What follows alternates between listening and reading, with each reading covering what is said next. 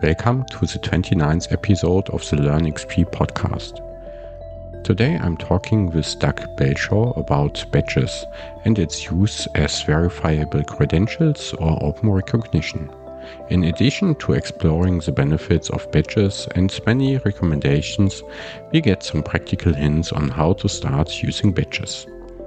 Now let's start with the interview. Hi, Doug. Uh, do you like to introduce yourself? Sure, yeah. Hi, I'm Doug Belshaw. I'm a founding member of We Are Open Cooperative, and we tend to focus on helping everyone work more openly, but especially around learning, technology, and community. Um, I used to work for Mozilla. I was their web literacy lead, and before that, I was on the Open Badges team, which is obviously related to what we're talking about today. I wrote my doctoral thesis on digital literacies. I did a TED talk around that, and I wrote an ebook. Um, and before that, I worked in higher education for JISC, which is an organization well known in the UK. Um, and I started my career as a teacher and senior leader in UK schools. And um, over and above lots of lots of badges, I've got degrees in philosophy, modern history, and education sounds like many interesting topics. So maybe we have to do more episodes about all the other stuff that you've done. Uh, but today we want to focus on on verified credentials and open, open recognition. Maybe you can briefly explain. You also worked on the open badges uh, for for Mozilla. Uh, mm. Why why is this relevant for you? So I was sitting there in an office working in higher education um, in 2011, and my daughter had just been born. Um, she's mm-hmm. you know she's almost 12 years old now, and my son was only small as well. And I remember I kind of had just finished my fin- finishing off my thesis, and I'd spent 27 years in formal education, and then this thing, this thing called open badges came along, which mm-hmm. seemed to allow anyone to issue badges for anything. Mm-hmm. And I thought, this is amazing. This means that all of a sudden, anyone can be recognized for the mm stuff that they're good at rather than having to go through the very formal route. I should probably explain that I grew up in a um, at a kind of middle class family, but in a very working class mm area. Um, just after the, all the mines had shut, and there was lots of unemployment and all that kind of stuff, and just seeing how for a lot of people their route out of poverty, out of certain areas, was through credentials. I just thought if you could democratize the means of credentialing, that would be such a powerful thing to do. So I kind of wanted to make that a reality. I wanted to make open badges a thing which was normal in society. And so I guess I started a journey which 11 years later has led me to to here. Yeah. No, so so really a driving purpose for you, right? Yeah, absolutely. So I always ask my guest for a quote maybe related to the topic? Did you also bring a quote? I did, yeah. Um, I don't know how related it is to the topic, although um, mm. I do read and continue to kind of study a lot of ancient Greek philosophy. Mm. And there was a, a, philosopher called Epictetus, and Epictetus was actually lame, people think, based on the writings, and he was an escaped slave. And um, he had his own school of philosophy. And one of my favorite quotations from him which I actually have on my Mastodon profile, is mm. don't explain your philosophy, embody it. So instead of spending forever mm. trying to explain what you stand for, just live your life through that organizing principle. And that's what I try to do. Wow. Yeah. Don't explain your philosophy, but embody it. So you, you have to live it and, and be it and not explain it. Yeah. Since yeah, and don't, don't recognize it, right? Yeah, and don't make excuses and say, "Oh well, you know, like just if you're committed to something, you know, do it. Um, let your life be your your your your." Um, there's a there's a football manager near us. It says, uh, "Make today be your masterpiece." You know, make your make your life be your masterpiece. Um, mm-hmm. Like live live your life intentionally. So this is very strong, very nice. Thank you very much for this. And today we want to talk about verified credentials and open recognitions. So, so um, maybe you can define or briefly explain what this is about. I have a rough idea, but yeah. Yeah, for sure. So lots of people listening to this podcast will probably have come across open badges um, over the last 11 years in some form or other. Um, at different times, it's been kind of the red hot topic. So Mozilla was, and we'll go through the history of this later on, but uh, Mozilla was around, uh, was, was the inventor of open badges. But the reason that we're talking about verifiable credentials and open recognition today is because things have moved on a little bit. And so verifiable credentials is a W3C standard. So W3C is the Worldwide Web Consortium, and they look after the standards, which means mm-hmm. that no matter what a browser you use, um, you can access websites, Firefox, Chrome, Brave, whatever it is. Um, and verifiable credentials isn't just a learning standard. So open badges is primarily around, you know, you learning things and skills and that kind mm-hmm. of stuff. But ver- verifiable credentials is literally anything that you need to prove. So that could be your passport, your driving license, mm-hmm. your identity card, those kinds of things. And the idea is that you have some kind of wallet or backpack or some safe space where you can store those to be able to prove um, what you know, what you can do, who you are, that kind of thing. So Open Badges has been through several specification iterations from version 1 in 2012 up to version 3, which has only just been ratified. And version 3 of the Open Badges specification aligns directly with verifiable credentials so that when you're issuing version 3 of the Open Badges specification, you're literally also issuing verifiable credentials. The two are interoperable with one another. So that is basically making open badges quite high stakes. It's saying that you could issue badges for PhDs and for government issued IDs and that kind of thing. So on the other side of things is open recognition. And open recognition is almost the opposite of credentialing, although the two are quite closely related. So, uh, Matthias, if I issued you a badge for being an awesome podcast host, I'm not just issuing you a credential, I'm also recognizing you um, and we're establishing a relationship between me as a listener or a participant and you as the podcast host. So every time a credential is issued, there's also recognition between two parties. It could be an organization and an individual, it could be two organizations, could be two individuals. And so, what I've come to do, um, very much influenced by the Open Recognition Alliance, is come to realize that it's actually recognition that I'm more interested in than credentials. I'm interested mm-hmm. in the peer to peer relationship between people, especially when they're learning. Um, and they're tr- we're trying to get people to demonstrate behaviors which make the world a better place.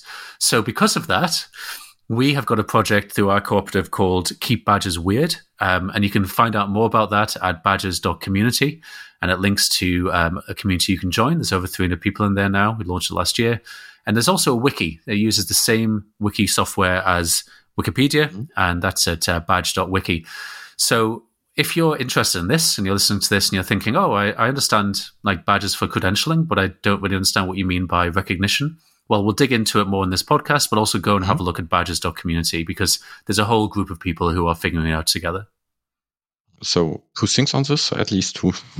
so, um, when the um, the verifiable credentials. Uh, they are under the W3C standard. So this mm. also means that they are in a very stable format and they stay stable to a certain degree uh, at least, or they will be compatible like uh, HTML, the, the language of the, the, browsers and the internet is still the old versions would run, even the, though they are looking quite ugly on our compared. Yeah. So this means that there will be most probably quite a compatibility and, and no risk to lose these badges in the future. Right. Yeah, so they're backwards compatible. Um, mm. Version 2 and 2.1 of the standard were compatible or backwards compatible with version 1. Mm. But um, I don't know if you're a gamer, but uh, mm. in different versions of consoles, you get consoles being more or less backwards compatible with previous yep. generations. So, for example, um, I play on the PlayStation 5. I can play PlayStation mm. 4 games and stuff. Sometimes they break that compatibility between console mm. generations. And the same is happening between a little bit between version 3 of the Open Badges standard and version 2. But that's so it can be, you know, forwards thinking and future compatible. Mm you can still you're still going to be able to put version 2 and version 3 badges in the same backpack or wallet it's just that you'll have to decide between the two a little bit more. But we can get into that or you can go and read about that in a bit more detail. Your question about w3c um, yes so they have a, a, data model for verifiable credentials. Mm-hmm. um, that document has a lot of diagrams in if you go and have a look for it, which is quite interesting, especially in terms of the different use cases for verifiable credentials. Um, I'm sure people listening to this would have an idea in their mind about the kind of situations you could use that, but it goes even beyond there. And the there's a working group which I'm kind of on the edges of called um, VC Edu, which has a mailing list and meets up uh, usually every Monday, and they are thinking about use cases specifically in education and training. Um, so that might be something that people listening to this might want to be aware of as well.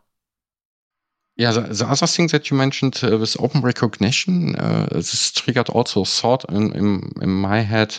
So people think often about uh, skills and how to measure skills and uh, what.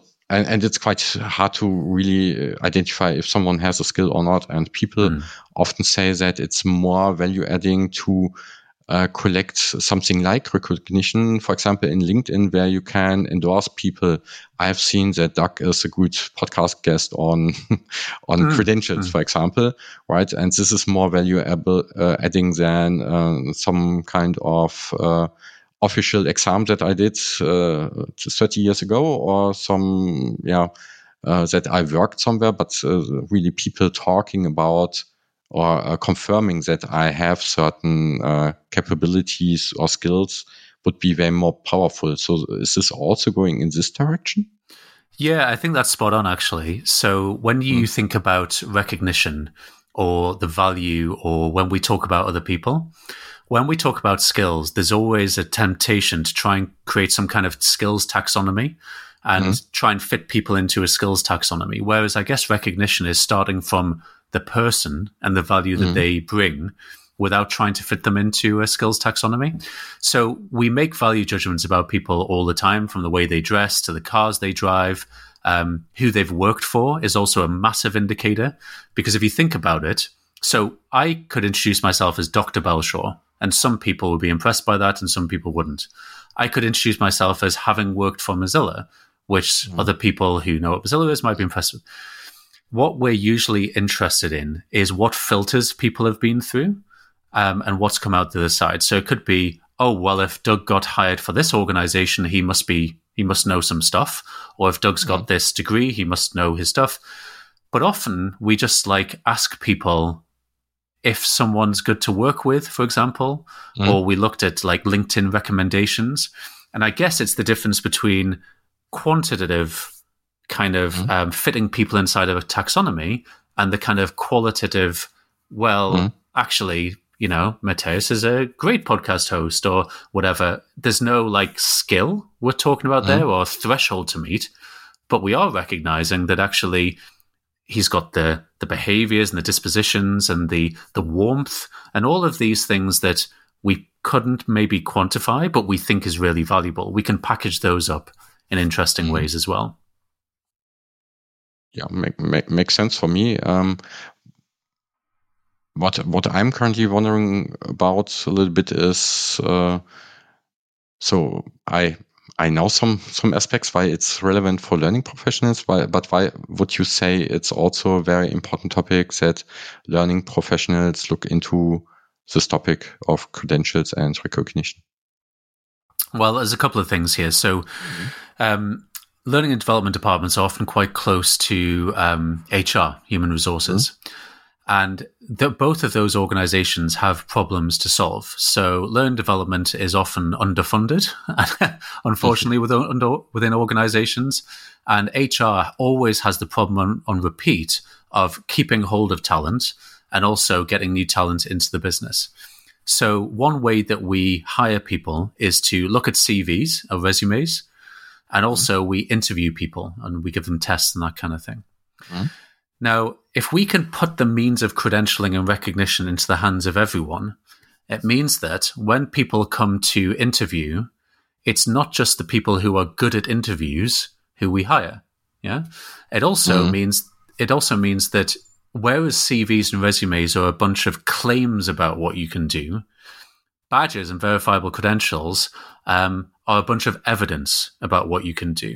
Mm-hmm. So, for example, if I let's use the example of a podcast host or someone building a wall or something like that, I could say Matthias is a great podcast host, or Doug can build a wall. And mm-hmm. I could say those things, but if I can link to evidence showing you that mm-hmm. actually here's Matthias hosting a podcast or here's Doug building a wall, it's a bunch of evidence rather than a bunch of claims about things. And we know that people lie on their CVs. We know that.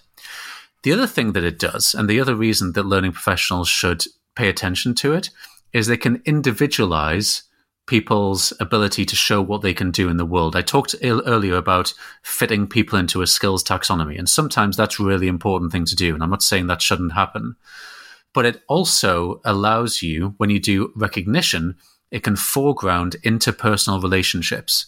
So instead of just showing where you sit in a hierarchy, it shows how you interact with your peers.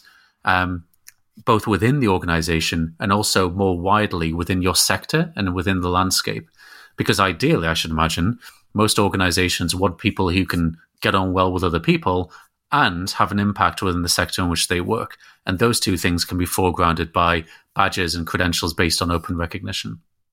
Um, the last thing I'd say is that it's not just about skills. Often, when people see badges and credentials, they think skills. But I want to help people understand that it's also about what I would call pro social behaviors and dispositions. Mm. So people who come to the aid of other people, people who make other people's lives easier, people who put into in place processes so things work better. You could break those down into skills, but essentially they're behaviors and dispositions and ways of being rather than skills, and we can capture those as well. And this also means that badges or credentials based on uh, classroom training are not that they can also be value uh, valuable, but they are not that much value adding than really confirming, yeah, things that you have observed and reality, right? And and in, in a training you can yeah, say that people have attended the training. Yeah, this is good mm. for, for the basics, but this doesn't mean they have the competency or they, they show a certain behavior, right? Yeah, so that's right. So, um, what badges are really interesting, uh, the reason they're really interesting is that when organizations start having uh, conversations about badges, they start talking about what they value and recognize. Um, and that's very interesting in and of itself. And then they will make a badge system, and that first badge system that they make, if they don't have any help from outside, etc., will probably be terrible, and will probably be based on something like bronze, silver, and gold, or traffic lights, or something like that. Mm. And the reason that those badge systems usually aren't very good is because they're supply side badge systems. And what I mean by that is, mm-hmm they're not focused on the user, on the learner, on the person at the other end of that. So something I haven't mentioned so far is that I worked for Moodle for a couple of years between 2018 mm-hmm. and 2020. So I was a product manager there. And when you're a product mm-hmm. manager, you have to think about the person who's using this. You have to do user testing and user research and all that kind of stuff. When you're designing a badge system, you shouldn't be doing doing the badge system to somebody, just like mm. you know with training and learning.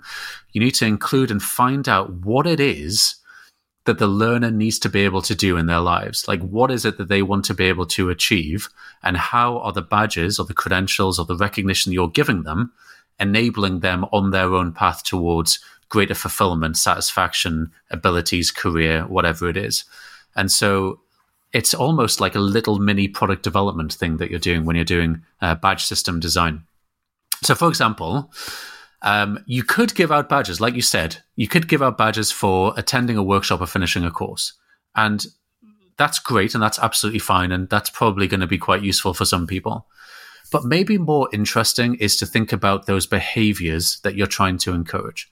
So, if you're trying to encourage people to have an impact on the climate crisis, well, think about instead of telling people what to do, giving people recognition for coming up with ideas on how to fight it rather than telling people how they should fight it, that kind of stuff. Um, an example would be in the Keep Badges Weird community that I was talking about before, we've got some badges in there, and some of them are just listed. These are the badges that you can earn. And some of them are stealth badges. So you don't know that you're about to earn this badge. Mm-hmm but it's just issued to you with and it, you receive it unexpectedly. For example, um, in Germany, uh, David Hasselhoff's a, a, big a big name. Mm. Yeah, we've got um, one called the Hoffmeister badge with a little kind of uh, David Hasselhoff holding one of those Baywatch little um, flotation devices, and that is for people who come to the assistance of others. It's a little bit of fun. It's a little mm-hmm. bit of a, a stealth badge. Another one is a Harmony Keeper badge, and we we issue that badge for any time when someone's diffused some kind of confrontation or any kind of um, argument between people in the mm-hmm. community. Mm-hmm. And so it's really important for people who are receiving that badge that they know what they can do with it. So um, in the very early days of badges, loads of badges were issued to people who had literally never heard of badges before mm-hmm. and didn't know what to do with them. And unsurprisingly, a lot of those badges went unclaimed. Um, mm-hmm. And some people thought, oh, well, that means that badges are unsuccessful. They're, nobody wants them. But it's like with anything. If you don't tell people what things are for and why they're valuable and what you know what you to do with them, then they're not going to know what to do with them. And if you don't involve them in that almost product development cycle, well, you're not going to develop badges that people are going to think are useful anyway. Yeah, this already gives me some some good idea of the use cases and uh, also on some of the do's and don'ts, like uh, don't do uh, silver, gold, uh, bronze uh, badges and so on. Um, because I, I know a good example from a large consulting company which I thought before is already a good approach because they say if you attend the training, you get the, the uh, bronze one. If you uh, show mm-hmm. certain or attended or you, you delivered in a project something really special based on the learnings, you get a different one and so on. So up to platinum.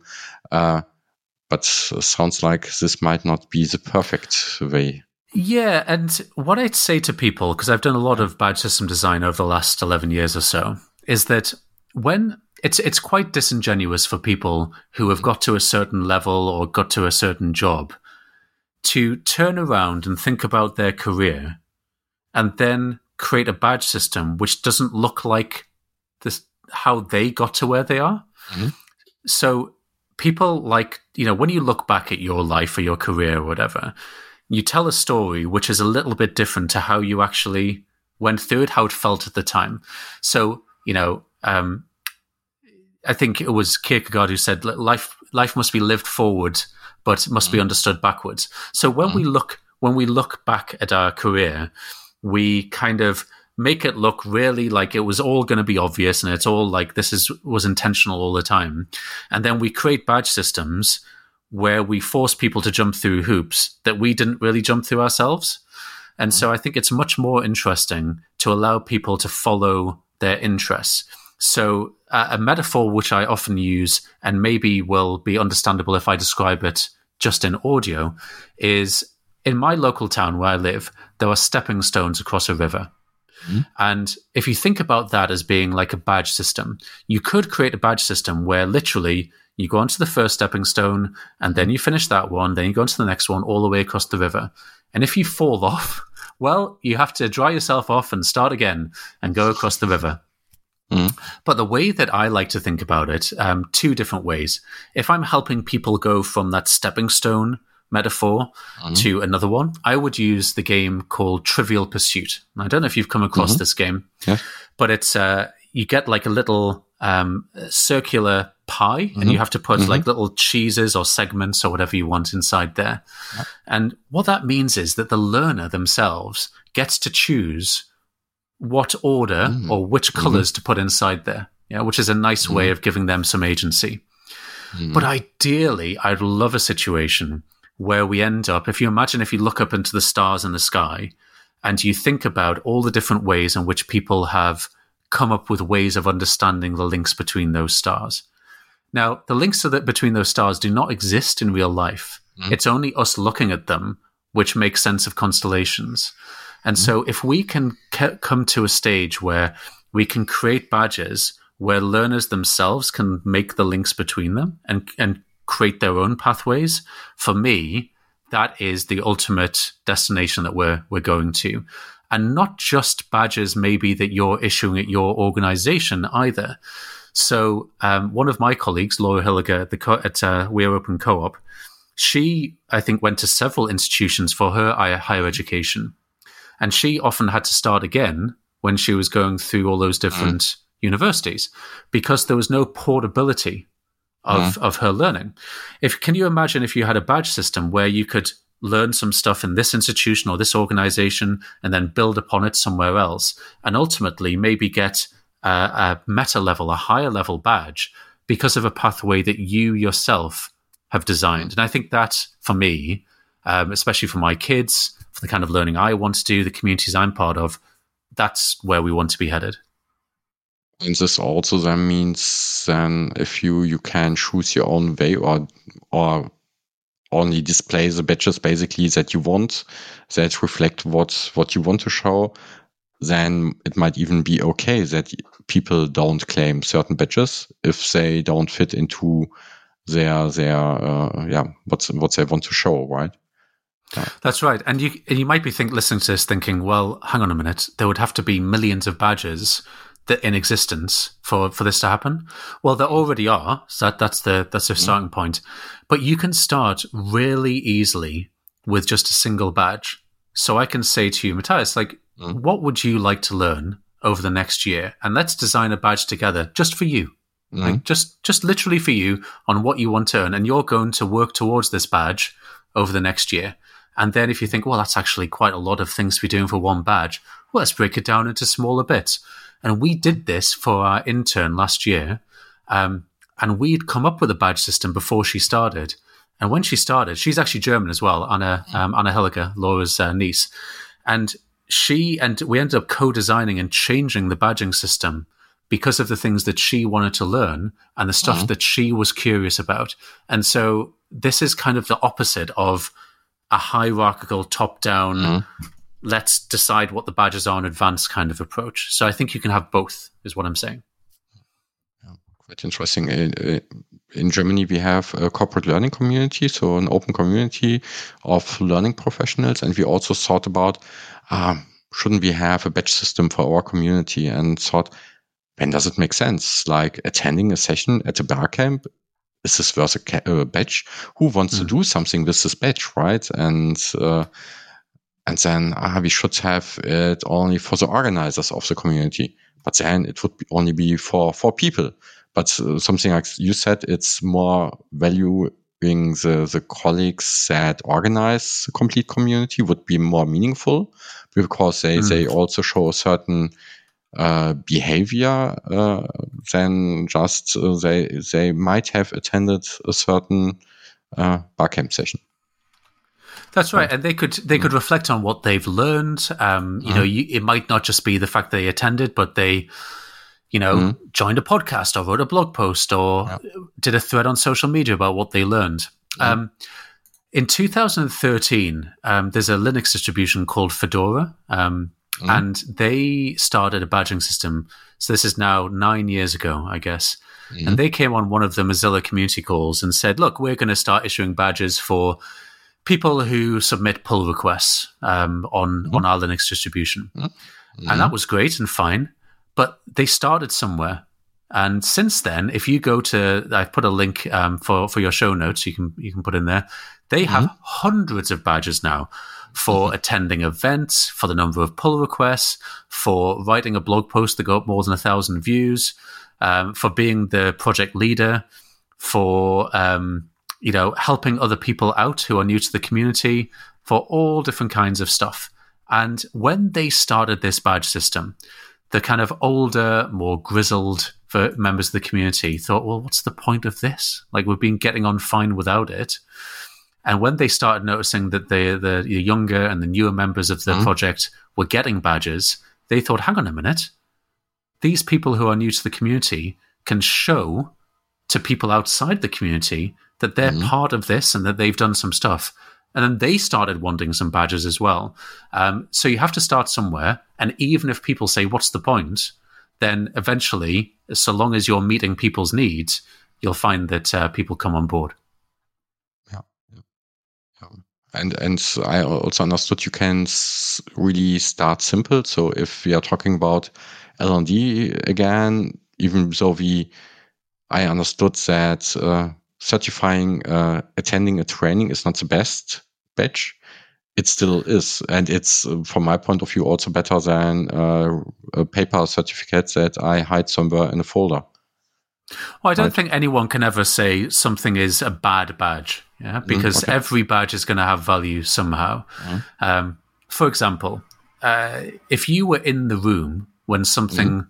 When there was a conversation that happened, let's say the 2010 in Barcelona, there was a conversation in the corner of a room about would it be great if we had like badges for learning online? Mm. And I wasn't part of that conversation because I didn't work for Mozilla at the time.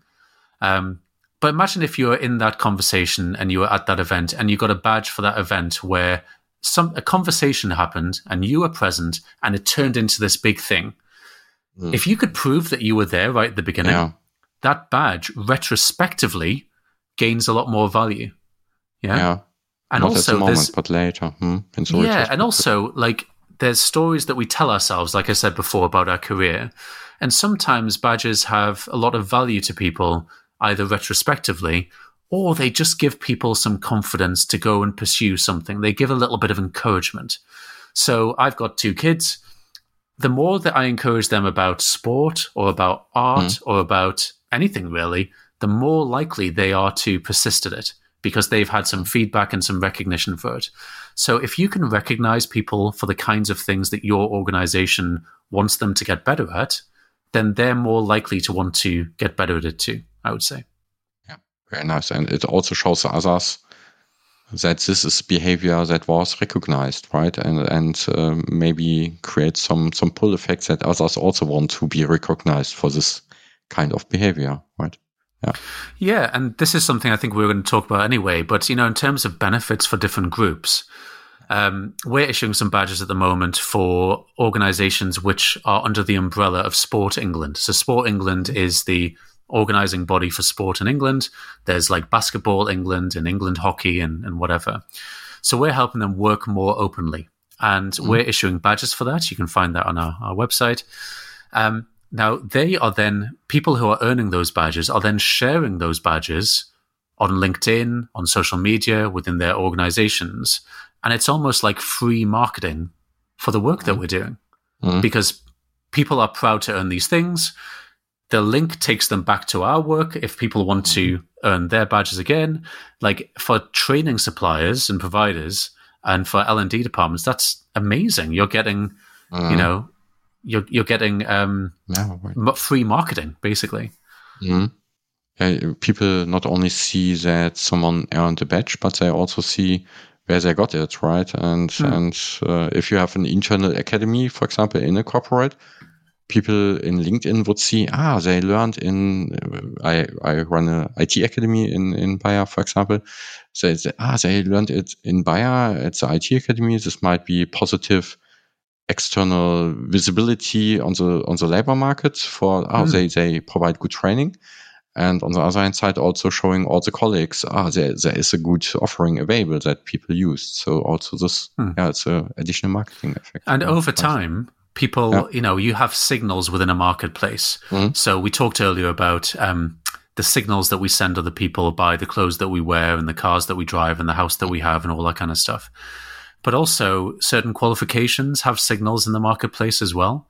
So in my country, if you said you've been to Oxford or Cambridge University, well, you know, the door is open, please come in, um, that kind of thing.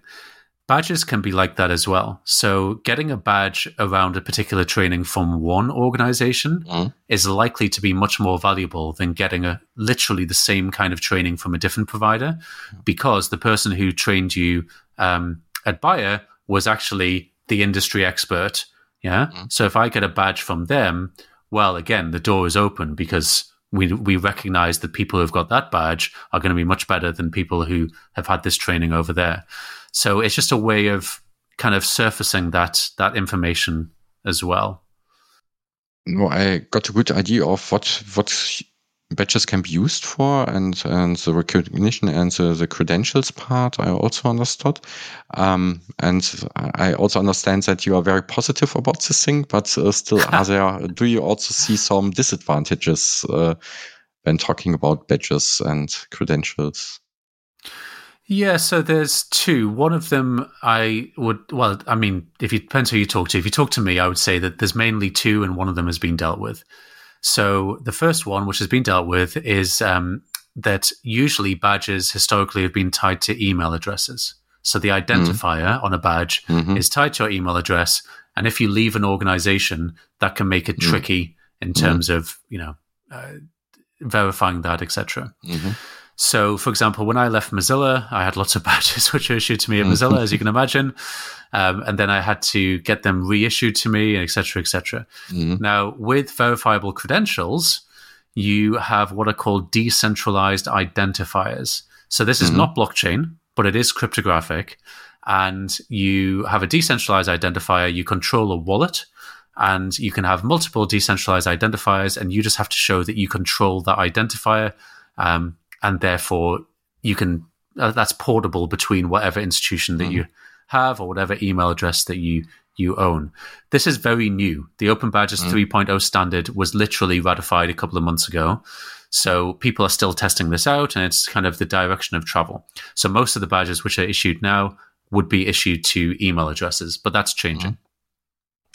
The second disadvantage of badges, but this is not just open badges or verifiable credentials, but any time when you put an extrinsic motivator on an intrinsic motivator, is that all of the research that I've seen is that uh, if it's a child, if it's an adult in the workplace, whatever it is, if somebody was already intrinsically motivated to do something, like learn mm. this thing, develop this skill, um, do their homework, whatever it is. Mm. If you start putting an extrinsic motivator on there in terms of a badge, it tends to crowd out that intrinsic motivator. So, for example, let's use a really basic, homely example. I have a 15 year old son who likes chocolate and sweets. Okay. If he came home from school and started doing his revision every night as an intrinsic thing that he wanted to do, I wish he would do that, but if he came home from school doing that, um, and then all of a sudden, I said, "Hey, if you do mm. two hours of mm. revision, mm. I'm going to give you some chocolate." Yeah. Mm. Well, if I stop giving him the chocolate, his motivation disappears. Mm. When previously he was already motivated to do it. Yeah. And I see this interestingly when my daughter plays football. I see um, parents giving an amount of money if they score a goal. And in the long mm. run, it actually disincentivizes them to do the thing. Yeah. You have to build up the intrinsic motivation.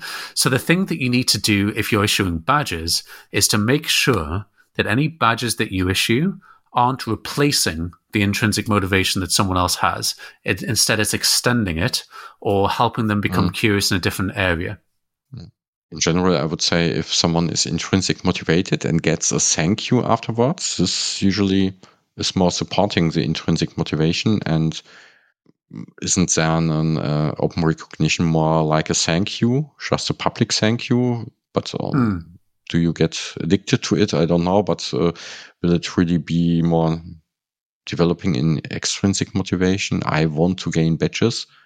I think the secret badges that you mentioned could be helpful there mm. because you don't know that they are there. You only get them as a thank you, but uh, you cannot uh, try to get them, right?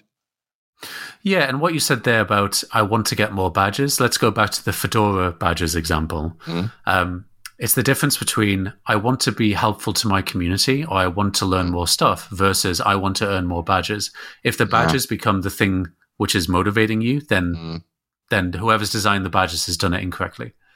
and yeah. I could simply go to GitHub and uh, issue a pull request with nonsense, right? Most probably they won't accept it, but uh, Exactly, yeah. exactly mm. that.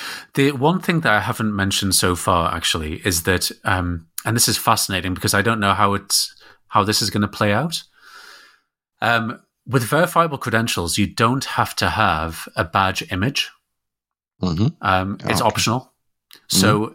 at the moment, with Open Badges version 2.1, um, in terms of the metadata that goes into the badge, like you know the name of the badge, the description, the the criteria, who it's issued to, all that kind of stuff. One of the mandatory fields is the badge image. But with verifiable credentials, you don't have to have that badge image. So it might look a lot more like a decentralized version of LinkedIn recommendations, for example. Mm. So instead of those recommendations yeah. being tied to a one particular platform, rather they exist in a in a wallet which is controlled by mm. your decentralized identifier, and you can take those throughout your career, whatever platform you're using. Yeah, this was also something which I always wondered. Okay, you can hire a designer to create a badge for you, but if you do this for every small activity, then it can get costly or they get ugly, right? Uh, or they, they all look the same, then it's not adding that much value. But if it's working without images, this could also improve it. Uh, it's often yeah. the th- it's often the thing that people get most hung up on, um, especially if they work in an organization and they have to have brand guidelines and that kind of mm. stuff. It's a big mm. blocker for people. So that's one way around that, I think. Um, it's quite interesting. The other thing that you could do, especially if you're like, well, I want to get started issuing badges right now, but um, I want them to look good, but I haven't got budget for, mm. you know, uh, whatever.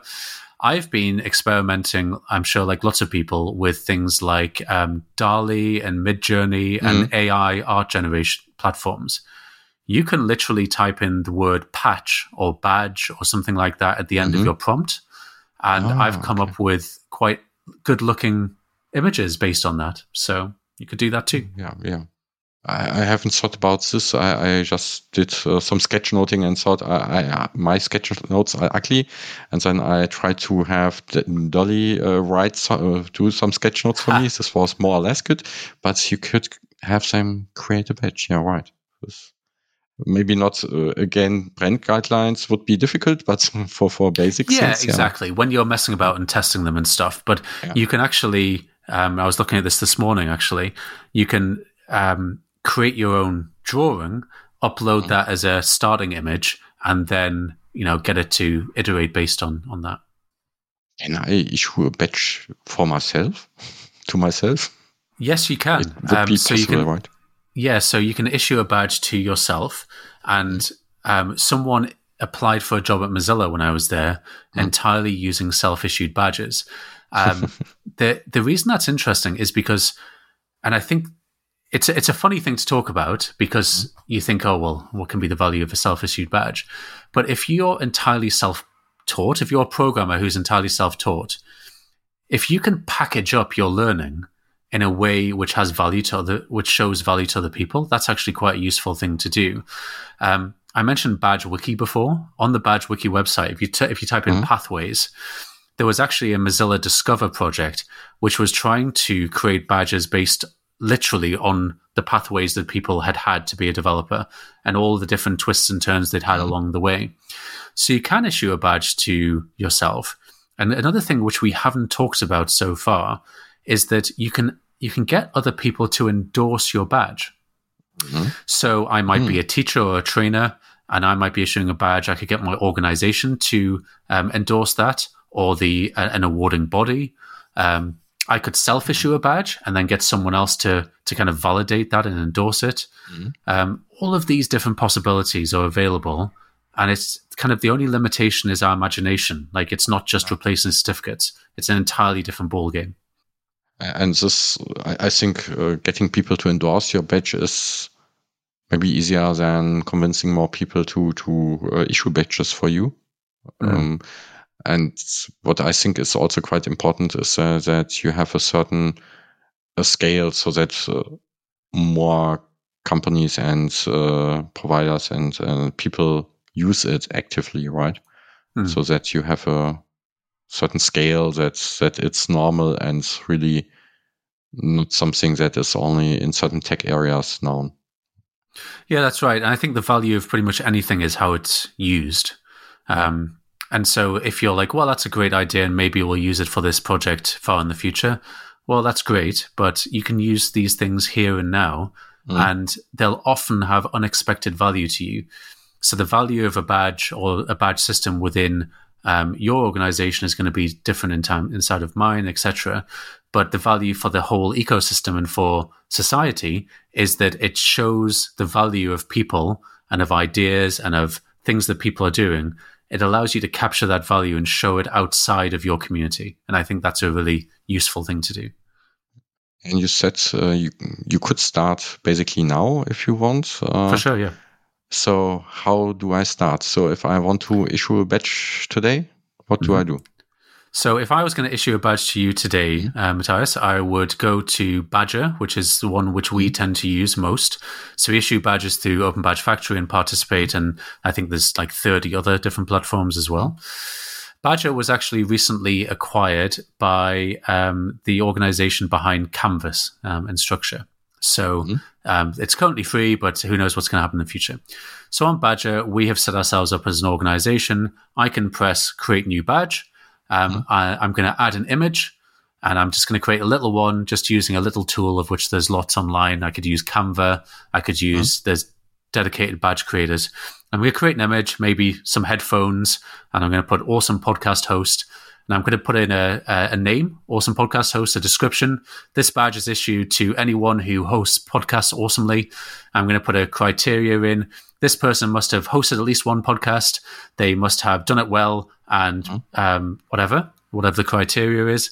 And then once I've created the badge, there's a couple of things I can put in there if I want to. And then I've got the badge. I'm going to type in your email address and your name.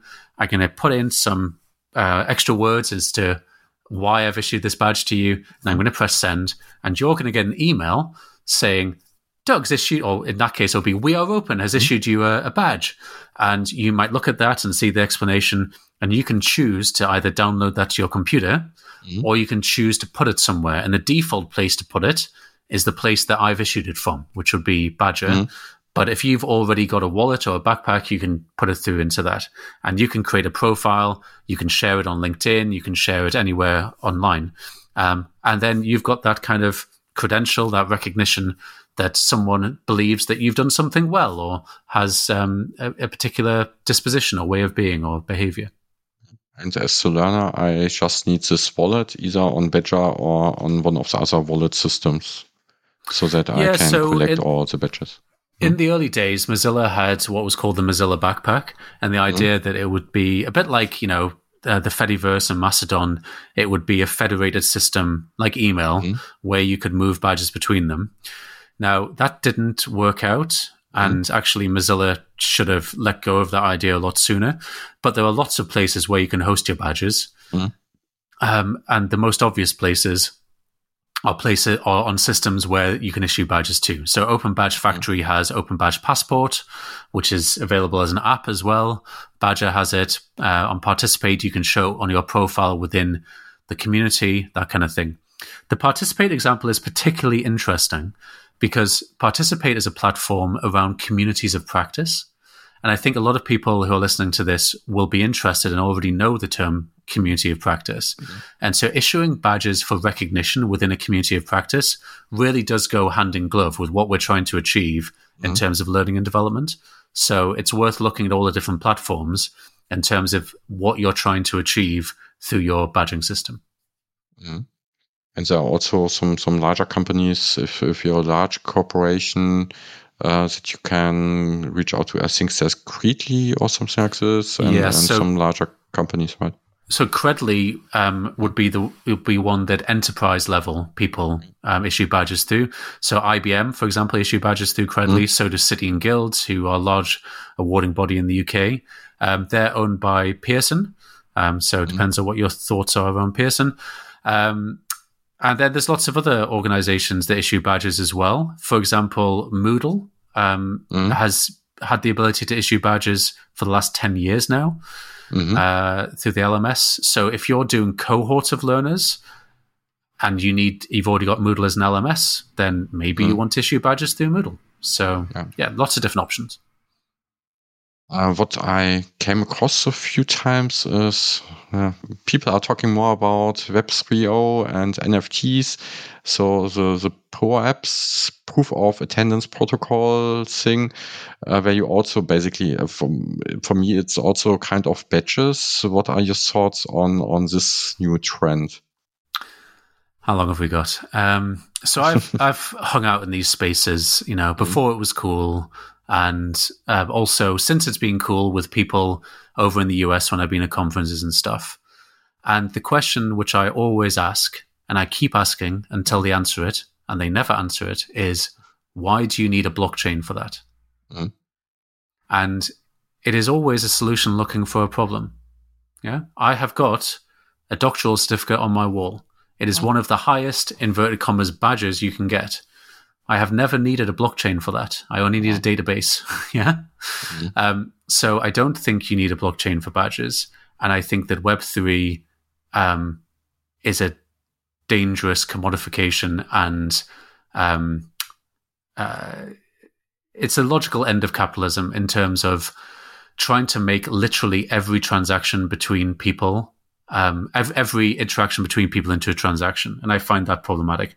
I have made money from cryptocurrency, don't get me wrong. Mm. But like, I just don't see the application of blockchain for badges. If you mm. want to do that, if you want to put a block badges on a blockchain, do it, but make sure you fully understand what you're letting yourself in for with GDPR, for example, because blockchains mm-hmm. are immutable. If you want to take something down, that's going to be problematic. Um, there are platforms which allow you to issue blockchain based badges. MIT had a whole thing called Blockcerts. Um, I've still, 11 years later, not found a need for putting a blockchain on anything. I even understood that you can then transfer this kind of badges in the blockchain to others, but then it still, still shows the original owner. And so, yeah, I also don't I mean, that's, get that's, it completely. That, hmm? That's great. So what you just hmm? described there is transferring an asset essentially from hmm? one person to another. So I totally get that. So blockchains for asset management, Mm-hmm. That's great, but yeah. but I just don't understand a situation where someone would issue you a badge for learning, mm-hmm. for example, yeah. and you'd want to transfer that to somebody else. Yeah, don't know why. yeah, yeah uh, I also don't get the use case, but uh, yeah, yeah, maybe we will find out in the future, or it will vanish. Yes. Two two options, right? Well, we'll see. We'll see. Yeah, so um, we touched a little bit on the history of credentials, how how it started. Do you like to share a little bit more detail on this? Yeah, sure. So, um, 2010, I think I mentioned mm-hmm. before the Mozilla Drumbeat Festival in mm-hmm. Barcelona. Some people gathered in the corner of a room. Um, I was still working mm-hmm. in schools at that time. 2011, the MacArthur Foundation runs a pilot um, and sees whether this is something which could be done um, amongst developers. I came across it working in higher education, thought this is amazing. Mm-hmm. I ran like an online course around it, etc. 2012, I was invited to San Francisco to be one of the judges for the DML competition. Uh, we gave out $2 million of seed funding for lots of different ideas, mm. all different kinds of things. I'll, uh, too, too many to kind of go into specifics. Um, 2013, version one of the Open Badges specification. 2014, the Badge Alliance was set up. So this was spun out of Mozilla as a separate mm. organization. 2015, IBM, Microsoft started to adopt open badges. There's 14 working groups around all different kinds of areas. And by 2016, you had millions of open badges issued to hundreds of thousands of people. There was also something called the Bologna Open Recognition Declaration around um, ways badges could be used differently to credentials. 2017, the Badge Alliance kind of folded, and One EdTech, which used to be called IMS Global Learning Consortium, uh, took over stewardship of the Open Badges standard. Now, One EdTech is a non-profit, but also it's a membership organization, so it very much changed the community ethos. So the community around Open Badges just kind of withered away a little bit. Um, 2018 version two of the spec by that point, 24.1 million badges had been issued. 2019, Mozilla retired that backpack I was talking about before. They should have done that a lot earlier. Um, they migrated all their um, users to Badgr. And I think from then on, from 2020 onwards, especially during the pandemic, people started to get why badges would be really useful. So whereas before people had been like, I'm not sure about this, that's when you start getting this plateau of productivity and version 2.1 of the specifications. Over 30 organizations are now certified in terms of adoption of the Open Badges standard, along with lots of other plugins and stuff. And 2022, we're now version 3 of the Open Badges specification. And by this point, I'm guessing, because it's a decentralized system, so who really knows? I should imagine there are hundreds of millions of badges being issued at this point um, to, to millions and millions of people, which is amazing, really. And now, having looked at the history, maybe also a look into the future. So, what do you think? How will this develop in the near future, or maybe in the next two to five years? What do you think? I know it's not, I, easy. It, it's difficult to. I always thought it was mm. going to take ten years to um, for badges mm. to be a thing, and the reason for that is I remember nineteen ninety six seven mm. finding out about Bluetooth and thinking, oh my goodness, the world's going to be amazing in future, and it taking ten years for mm. Bluetooth on mobile phones and stuff to be a thing. Um, so I knew it was going to take a while. So I'm thinking by 2030 verifiable credentials will be everywhere. It's just something which will, people will be talking about. And probably by 2025, you know, at the end of 2022 now, it's quite likely that lots of countries will have verifiable credentials for driving licenses and passports mm-hmm. and things like that. And when we think about credentials, credentials are always to do with identity or proof that you did a thing. That's what credentials are for. But in terms of open recognition, I think that's more exciting. I think that um, if you think about, I mentioned the example of Mastodon before. Mastodon is a federated, decentralized network as opposed to Twitter, which is centralized. If you think about the decentralization of recognition and how we can do peer to peer recognition, that becomes fascinating to me instead of just always relying on institutions and organizations to do um, those credentials. Yeah.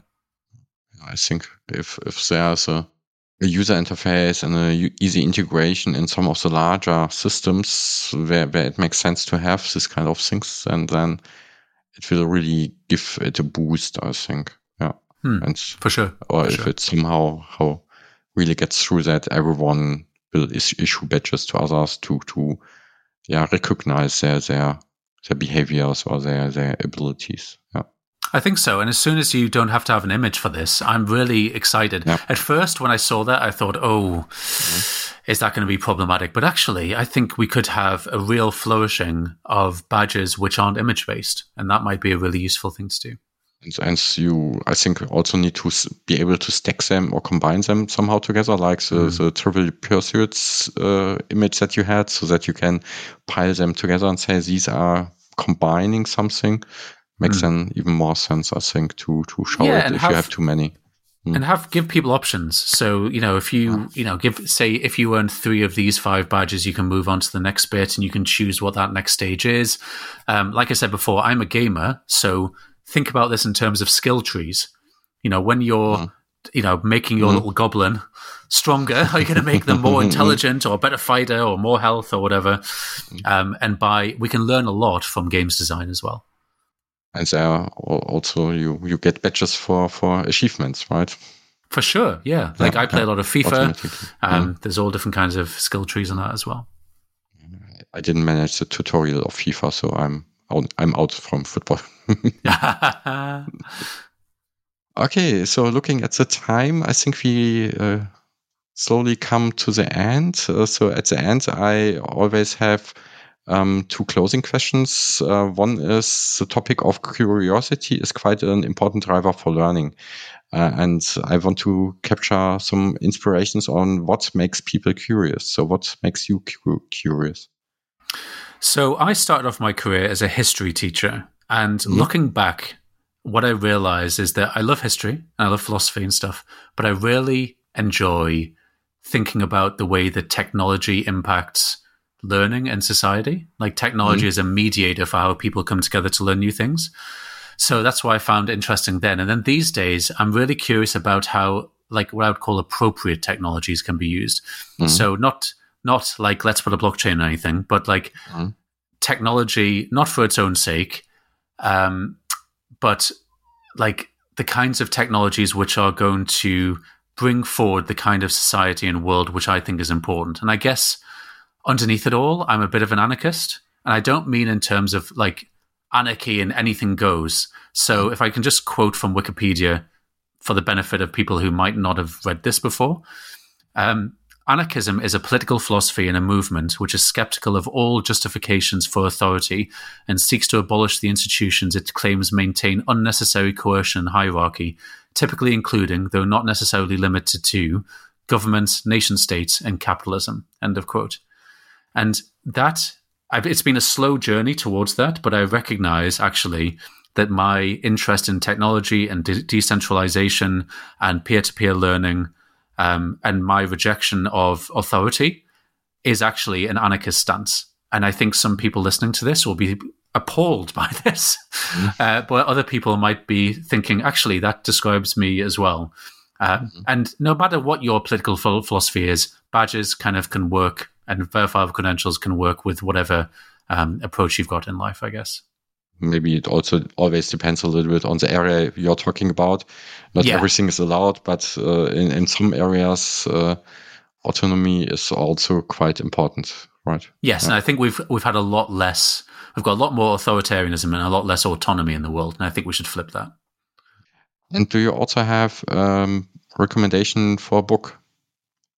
Yes. Now I read a lot of books, so and I used to work in in bookshops as well. So oh. this is a hard, hard question to answer, um, and in fact, it's a question which we ask people as the first question on our podcast that we mm-hmm. run for We Are Open. So I've done a lot of thinking about this, and I want to recommend two books as being related to the kind of topic that people, you know, listen to this podcast might be interested in. The first one is called Badass Making Users Awesome by Kathy Sierra. Now, mm-hmm. if you've been around the internet for a while, you might recognize Kathy Sierra's name because she used to write a blog called Making Users Awesome. And mm-hmm. unfortunately, there were some trolls, some awful misogynistic trolls who kind of um, meant that she stopped blogging. But she wrote this book called Badass, and it is fantastic. It's got lots of images in, it mm-hmm. talks about deliberate practice, um, it talks about mm-hmm. giving people superpowers and it talks about perceptual knowledge. So people's ability to get to know things without mm-hmm. being taught, right? Mm-hmm. So the example she gives, uh, two examples. One is like if you if you're picking up uh, chickens to decide what mm-hmm. sex they're going to be, that's quite a hard thing to learn how to do. But mm-hmm. the more chickens you pick up and have a look at, and someone behind you says that's male, that's female, the more that you just learn by looking at it. Mm. Same with bomber planes during the Second World War. So they found out that um, it was really hard to teach people just by the sound of the noise or whatever. But if you just literally went out with people and said, "That's a bomber plane. That's not a bomber plane. That is. That's not," people would uh, learn just mm. from from its mm. experiential experiential perceptual knowledge. Mm. So she yeah. talks about the power of that and just immersing mm. people in that environment. I read about a certain similar phenomenon. If someone is is giving you out cards, and there there is a certain probability higher that you get uh, like red or black cards. After ten or so, you indirectly already know that there is a certain bias in the cards, and and mm. uh, quite quite quite interesting, yeah, uh, psychological yeah. effect. And you only really recognize the, the effect like forty pages later, but you quite early already have an, uh, a gut feeling for it. Yeah. yeah, and going back to FIFA, for example, that game mm-hmm. that we were talking about earlier, my daughter plays for um, an academy, a football academy, and she's mm-hmm. very good at football. She learned the offside rule not from a coach teaching her or from me teaching mm-hmm. her, but by playing FIFA a lot. Because, mm. you know, mm-hmm. she didn't need someone to teach her what the definition of offside yeah. was. She just learned it by her player going offside a lot mm-hmm. or, or whatever. So it's interesting, isn't it? Yeah, yeah. The second book is um, I wanted to recommend a philosophy book, but I rec- I do recognize that not everyone wants to go straight into philosophy books. So this is my kind of stealth philosophy book, and mm-hmm. it's called Four Thousand Weeks: Time Management for Mortals by um, Oliver Burkeman.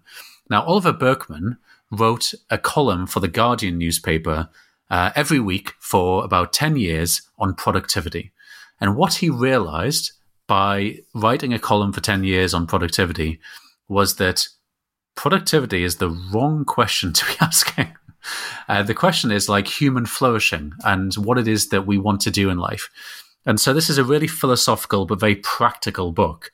Um, it talks about embracing limits. It talks about doing work instead of doing lots of things in in parallel, doing things in a serial way so that you get more done. And it's just a very thoughtful, reflective, awesome book that when you finished it, you feel more at ease with your life. And also, you know what it is that you need to do to actually be more productive uh, rather than just doing lots of stuff. So, both of those books together, I think, would actually make the lives of people listening to this podcast, if you finish both those books, it would make your life better. No, I'm curious, and I will have two more books on my pile of books. very good, very good. Okay, thank you very much, Doug. Uh, so for for all the insights and the details, so I, I really liked it a lot. Thank you very much. No worries. And if people want to find out more about me or the co-op, they can go to dougbelshaw.com uh, mm-hmm. for me. And the co-op is just weareopen.coop. That's dot C-O-O-P. Thanks for having me. And for all the listeners, uh, thank you for listening and see you next time or hear you next time in the Learning Explorer podcast.